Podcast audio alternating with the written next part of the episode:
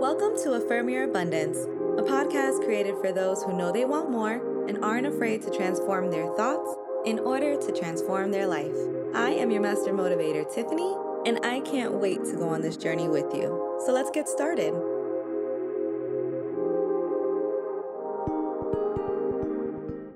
Hey, kings and queens. Welcome to another episode of the Affirm Your Abundance podcast. Thank you for being here with me. And honestly, thank you for all of your suggestions. You know, when I created this daily podcast, I knew it was because there were people like myself and my friends that wanted something inspirational and motivational, but also quick and relevant. And your suggestions really helped me with that. If it's one thing I've learned from the past six months of being a podcast creator, it's that we are way more alike than we are different. So I can create an episode speaking to one listener and then get responses from like five or six other people saying like, "Oh my god, it's like you you wrote it for me." And that right there, that's the beauty of all of this in my opinion. So, if you have a topic you would like to hear on the show, let me know. You can send a DM to Instagram at Affirm Your Abundance, or you can go to affirmyourabundance.com forward slash suggestion and fill out the form there because I highly guarantee that it's not just you wanting to hear whatever topic you have. Okay, so today I wanted to reflect. Before this COVID chaos, before social distancing, we all had an idea of what we wanted our 2020 to look like. So I just want to go back to that moment for a second. If you can, connect to how it felt January 1st, 2020. What were you praying for? What were your goals? How was 2020 going to be your year? I ask because one of our listeners was wondering how to stay motivated during this time. And honestly, motivation to me isn't just one thing. It's a combination of everything I do on a daily basis that keeps me motivated. I know that when I think about my really big goals, it can get so overwhelming.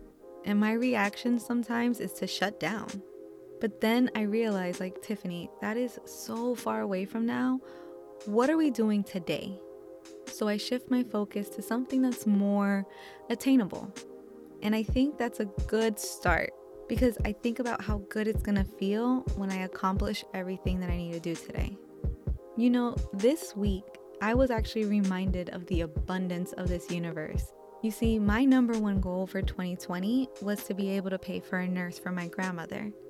And while it looked like that goal was far from reach, last week randomly, my grandmother was approved to receive in home nursing care through her insurance after being on the waiting list for three years. Do you see why I say release the how? Because as long as you're committed to your goal, you can always be flexible in your approach. So, in my mind, the goal was that grandma's getting a nurse. And I'm committed to making the money to get grandma a nurse. And then God was like, nah, you remember that application from three years ago? Boom, approved, boo, say less. That, that's how I think God talks to me. so, back to you. What goals did you set in January that now you can still work towards, but like in a more flexible or creative approach? Stay consistent with whatever you were doing. I know so many of us can get wrapped up in everything that's going on, and I want to remind you that at the end of every storm comes a rainbow. That's my motivation. And one of my mantras personally is short term sacrifice, long term gain. Like that's been one of my mantras for over a decade. And I hope that you can connect with that message and know that your goals are still possible. Your dreams are still limitless. But that motivation needed to get you to achieve those goals, that comes from within. And that comes from doing small daily actions. If you want more info on this, I talk all about time blocking on episode 146. But I wanted to leave you guys with one specific tip that's really cool and comes from the Mel Robbins book, The Five Second Rule. The moment you feel like you don't want to do something, count down from five. So five, four, three, two, one. And on one, just do it anyway.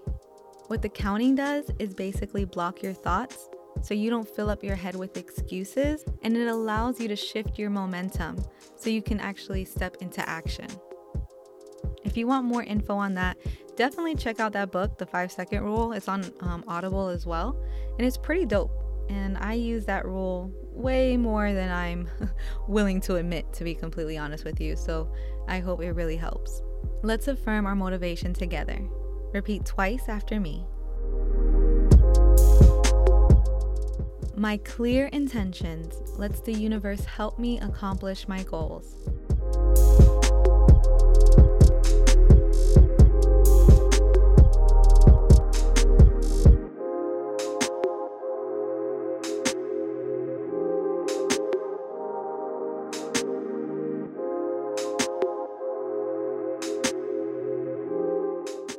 I am my own motivator.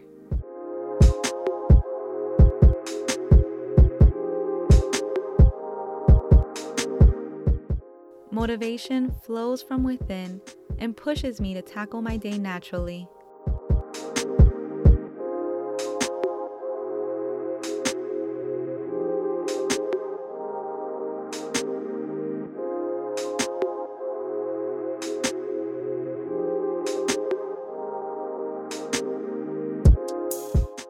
My higher power supports my efforts and guides me to greatness.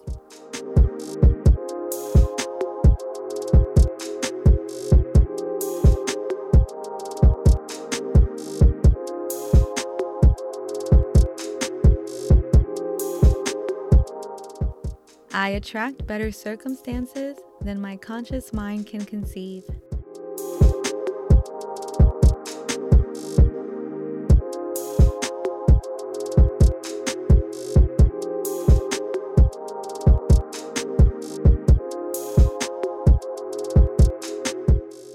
Remember, y'all, our reality starts first in our mind.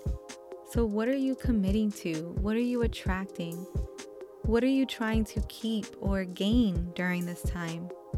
Your options are endless. I love you. Please subscribe, share, and leave a five star review. I'll talk to you more tomorrow on Affirm Your Abundance. Bye.